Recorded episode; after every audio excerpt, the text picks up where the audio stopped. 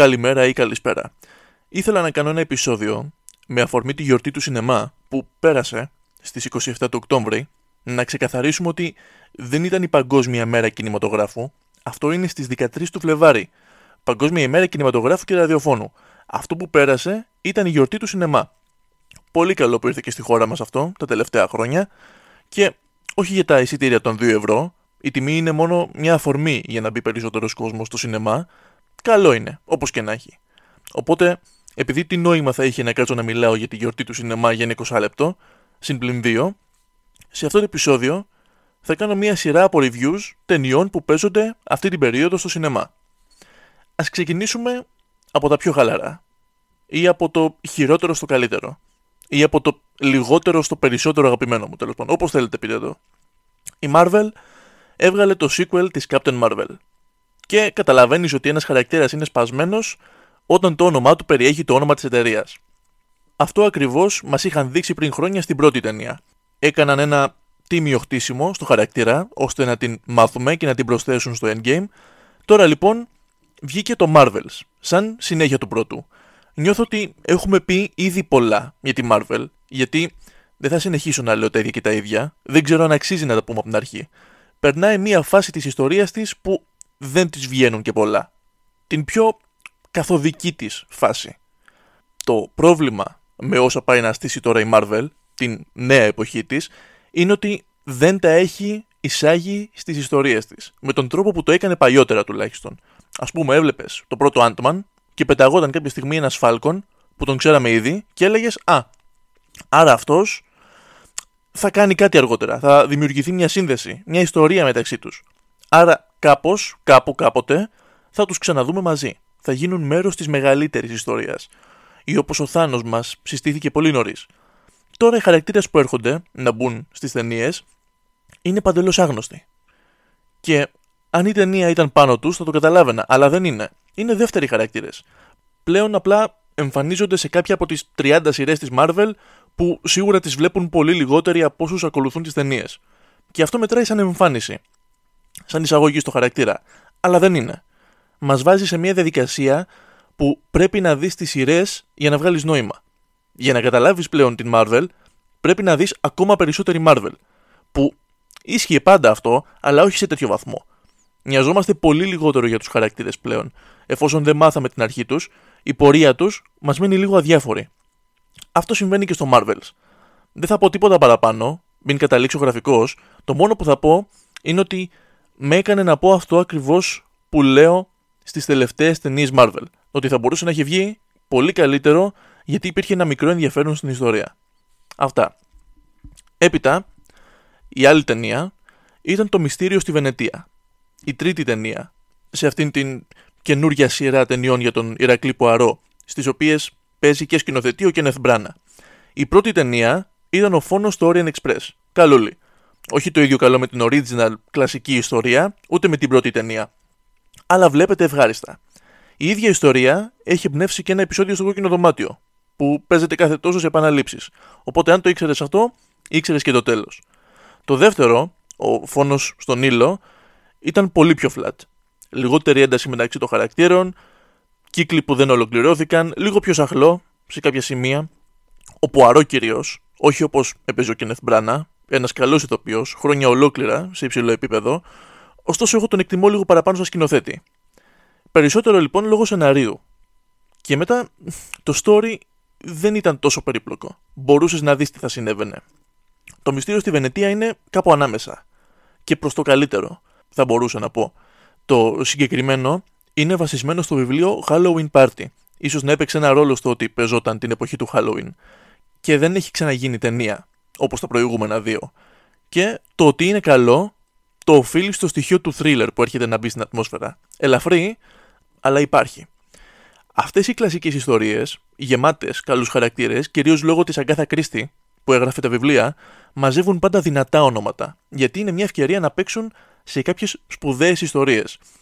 σω από τη μία μεριά, εκείνες οι ταινίες που βλέπεις με ένα cast γεμάτο γνωστούς ηθοποιούς να προσελκύουν κόσμο, από την άλλη υπάρχει η παγίδα του να δημιουργήσει προσδοκίες. Δηλαδή βλέπεις Johnny Depp στο πρώτο, βλέπεις Michelle Pfeiffer, βλέπεις Judy Dench και πολλούς άλλους. Και λες, ωραία, θα γίνει μακελιό με τις ερμηνείες. Ναι, αλλά ο Τζόνι Ντεπ δεν θα παίξει όπως έπαιζε στο ψαλίδο χέρι, ας πούμε. Ούτε η Τζούντι Ντέντ θα παίξει όπως έπαιζε στο Mrs. Brown. Άρα σε τραβάει με τα ονόματα. Χαίρομαι πολύ θα μου πεις. Και ή καλός ή κακός, το κοινό μόνο του δημιουργεί προσδοκίες. Και OK, okay, μπορεί να μην δεις τις απίστευτες ερμηνείες, γιατί η ταινία δεν είναι τέτοια, αλλά δεν σημαίνει ότι όλοι είναι αδιάφοροι. Ο Leslie Odom Jr. για παράδειγμα ήταν αρκετά καλός στο πρώτο, όπως και σε ό,τι άλλο τον έχω δει. Ο Kenneth Branagh πρέπει να κόλλησε με τον Jamie Dornan μετά το Belfast, στο οποίο ο Dornan δίνει την καλύτερη ερμηνεία του που έχω δει μέχρι σήμερα. Ο Branagh τον επιλέγει και στο μυστήριο στη Βενετία και δεν χάνει. Είναι καλός. Η Τίνα Φέη που είχα καιρό να δώσει κάτι, παίζει μια συγγραφέα ιστοριών μυστηρίου, φίλη του Ποαρό, επίσης καλή. Όμως αυτή που έρχεται με φόρα από τα Όσκαρ είναι η Μισελ Γιο, που μου έχει μείνει εμένα περισσότερο μετά το τέλος της ταινίας. Κάνει το medium και είναι αυτό που θες να είναι. Η ταινία σε κρατάει. Δεν είναι τόσο προβλέψιμη όσο το φόνο στον ήλιο. Αν θέλετε κάτι light και καλό, να τη δείτε. Μετά ήταν η ταινία που τους έχει διχάσει όλους. Οι μεν λένε πολύ καλή, οι δε λένε πολύ απογοητευτική. Ή το αγαπάς ή το μισείς. Εγώ δεν θα πω ότι είμαι στη μέση, μου άρεσε, αλλά με ερωτηματικά. Από τη μία περίμενα κάτι άλλο όταν άκουγα τα ονόματα David Fincher και Michael Fassbender. Παρ' όλα αυτά, όσο διαφορετικό και να ήταν το αποτέλεσμα από το αναμενόμενο, δεν σημαίνει ότι ήταν κακό. Δεν θυμίζει τον Fincher που έχει στο μυαλό σου, το Fincher του Fight Club ή του Seven, ή τον πιο χαλαρό Fincher του Social Network, είναι σαν Fincher από το κορίτσι με το τατουάζ. Αυτό μου θυμίζει περισσότερο. Έχει την ίδια εθιστική ατμόσφαιρα. Και ξανά, όπως το κορίτσι με το τατουάζ, το The Killer δεν είναι πρωτότυπο σενάριο. Το κορίτσι με το τατουάζ είναι μια βιβλιάρα και το Killer είναι βασισμένο σε graphic novel. Σεναριακά γραμμένο από τον Andrew Walker, που ξανασυνεργάζεται με τον Fincher μετά το Seven. Το σενάριο είναι απλό, έως μονοδιάστατο.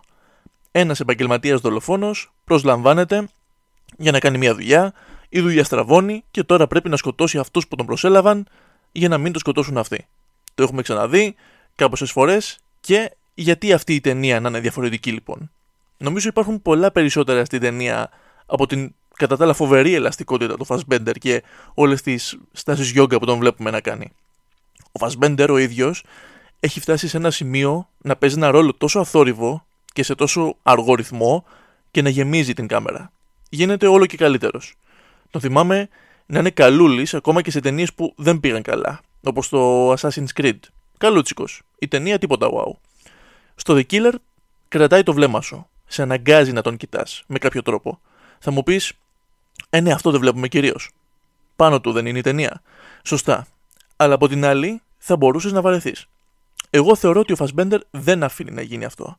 Τώρα κάποιος άλλος θα πει το αντίθετο. Είπαμε, είναι αμφιλεγόμενη η ταινία. Μετά υπάρχει και η γενικότερα τρομερή ηθοποιός Τίλντα Σουίντον, που παίζει μια άλλη δολοφόνο που έρχεται να κυνηγήσει τον δικό μας.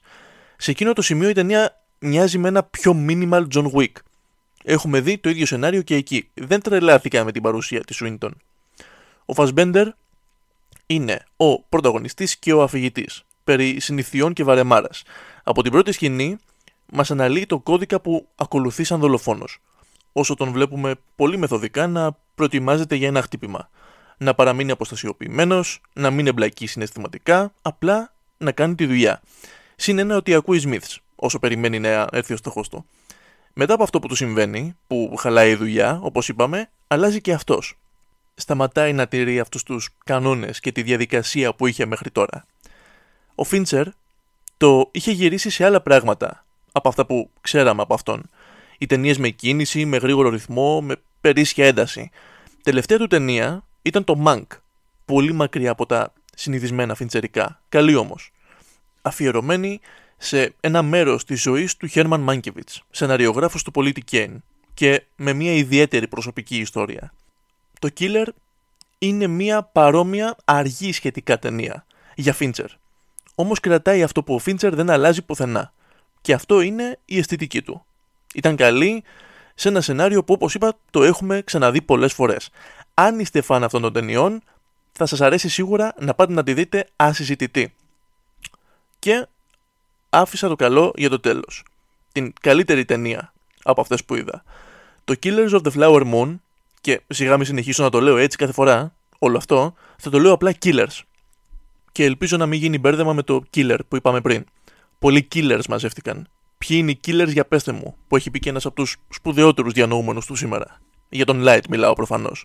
Τώρα έχει μπει με το μικρό τσικό. Δηλαδή, τα ακούν αυτά οι VTPs και οι Giants και ο ραψοδό φιλόλογος και κρύβονται. Τρέμουν. Το Killers λοιπόν είναι η νέα ταινία του θείου Μάρτι. Μάρτιν Σκορτσέζε. Ο οποίος ήρθε και λέει θα κάτσεις και θα αφιερώσεις 3,5 ώρες για να δεις την ταινία μου, αλλιώς πήγαινε να δεις Marvel.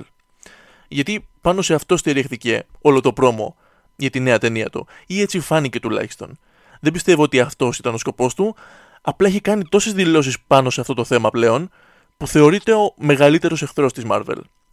Και με αυτές τις δηλώσεις, και παραμένοντας στο χώρο, κάθε νέα του ταινία, το κοινό την εκλαμβάνει σαν να μας λέει: Να, ορίστε το καλό σινεμά. Γιατί εσείς δεν ξέρετε.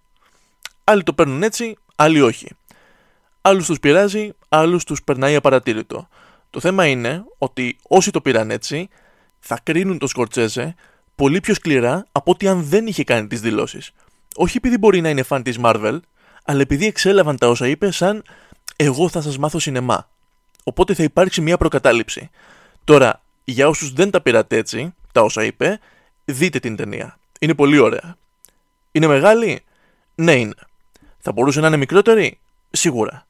Κουράζει; Η κούραση είναι θέμα γούστου θεωρώ. Ή θέμα ανθρώπου, να το πω πιο σωστά. Κάποιοι δεν μπορούν να κάτσουν 3,5 ώρες σε ένα σημείο. Και προφανώς δεν τους κατηγορώ γιατί δεν είναι μόνο θέμα επιλογής. Εμένα προσωπικά δεν με κούρασε. Σου δίνει αυτό που περίμενες; Αν αυτό που περιμένεις είναι μια ωραία ιστορία με καλές ερμηνείες, ναι. Πολύ καλές ερμηνείες. Κυρίως από τη φανταστική Lily Gladstone. Αυτή είναι το κέντρο της ιστορίας.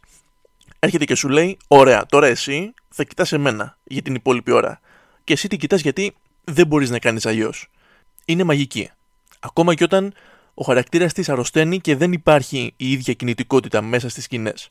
Από τις αγαπημένες μου ερμηνείες για φέτος. Έτοιμη για τα βραβεία. Άλλωστε, αυτή ήταν και η πλοκή της ταινίας. Το τι ζητούν από αυτήν οι δύο χαρακτήρες. Σε εισαγωγικά το ζητούν. Ο Ντενίρο, από τα μέσα των Zeros, είχε αρχίσει να παίζει πιο συχνά σε πιο ελαφριά πράγματα. Σε ρόλους που δεν απαιτούσαν πολλά από αυτόν. Κομμωδιούλες όπως το Ανάλυσε το και το Meet the Parents, ταινίες που δεν τέριαζε, όπως το Masette και το Stardust ή το Hide and Seek και ακόμα το κάνει κάθε τόσο. Στους σοβαρούς ρόλους όμως συνεχίζει να δίνει. Στο Joker ήταν πολύ καλός, αν και με μικρό ρόλο. Στο Irishman καλός, αν και στο Irishman ο Τζο Πέση ήταν αυτός που πήρε τα βλέμματα. Στο περσινό μέτριο Άμστερνταμ ήταν καλούλης. Στο Killers είναι πολύ καλός. Είναι ο κακός, ο King. Έτσι τον αποκαλούν όλοι και βγάζει νόημα όταν βλέπεις την επιρροή του στο μέρος αυτό. Ο Ντικάπριο, και αυτός καλός, αλλά τι έπαιξε με αυτή την έκφραση στο πρόσωπό του, σαν να είχε πάθει αγκύλωση το σαγόνι του, σαν να είχαν ζωγραφίσει την έκφραση πάνω του, σαν να έλειωνε το πρόσωπό του, σαν να του είπαν Ε, Ντικάπριο, κάνε την καλύτερη μίμηση του Τόνι Μοντάνα που έχεις, σαν να είναι φαν του Star Wars τα τελευταία χρόνια, σαν να γυρνάει σπίτι μετά το σχολείο και η μάνα του να έχει μαγειρέψει μπάμιας. Το πιάσατε, τέλος πάντων. Νομίζω ότι ήταν μια πρωτοβουλία του Ντικάπριο, αυτός ο μόνιμος μορφασμός, για να κολλήσει πάνω στο παρελθόν του χαρακτήρα. Τον πόλεμο, τα όσα είδε εκεί, τη μιζέρια, ίσως δίνει μορφή και στην αφέλεια που σίγουρα έχει σαν χαρακτήρας, ίσως στο δικό μου μάτι που και που να με χαλούσε. Μου φαινόταν σαν αυτοκόλλητο. Ο Σκορτσέζε ξεκινάει με ένα από αυτά τα μοντάζ που κάνει που και που στις αρχές των ταινιών του για να εξηγήσει περιληπτικά το backstory να μας βάλει στο κλίμα, να μας πει ποιοι ήταν οι Osage, τι το ιδιαίτερο είχε η γη τους και πώς αυτό έγινε λόγος εκμετάλλευσης. Είναι μια πανέμορφη ταινία, είναι μια ταινία που αξίζει να δει κανείς. και ας είναι τόσες ώρες.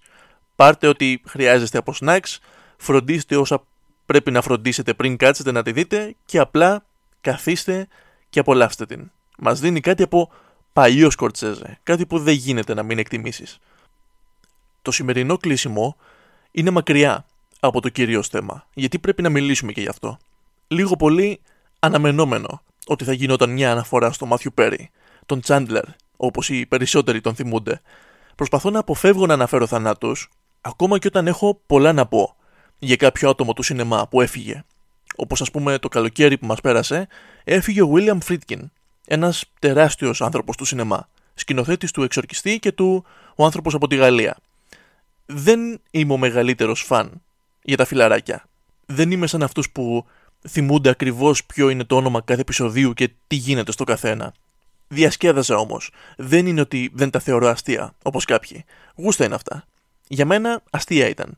Αλίμονο αν δεν ήταν τόσα σεζόν. Απλά δεν είναι αυτό το sitcom που μου μιλούσε εμένα περισσότερο. Δεν μου μίλησε περισσότερο από το It's Always Sunny in Philadelphia, ας πούμε. Όμως και εγώ έχω περάσει μεσημέρια Κυριακής να μισώ τη ζωή μου, γιατί την επόμενη έχει σχολείο, και να βρίσκω ένα καταφύγιο στα φιλαράκια. Και να το κάνω συνήθεια, σαν αγχολητικό. Που, αν δεν κάνω λάθος, παίζεται ακόμα.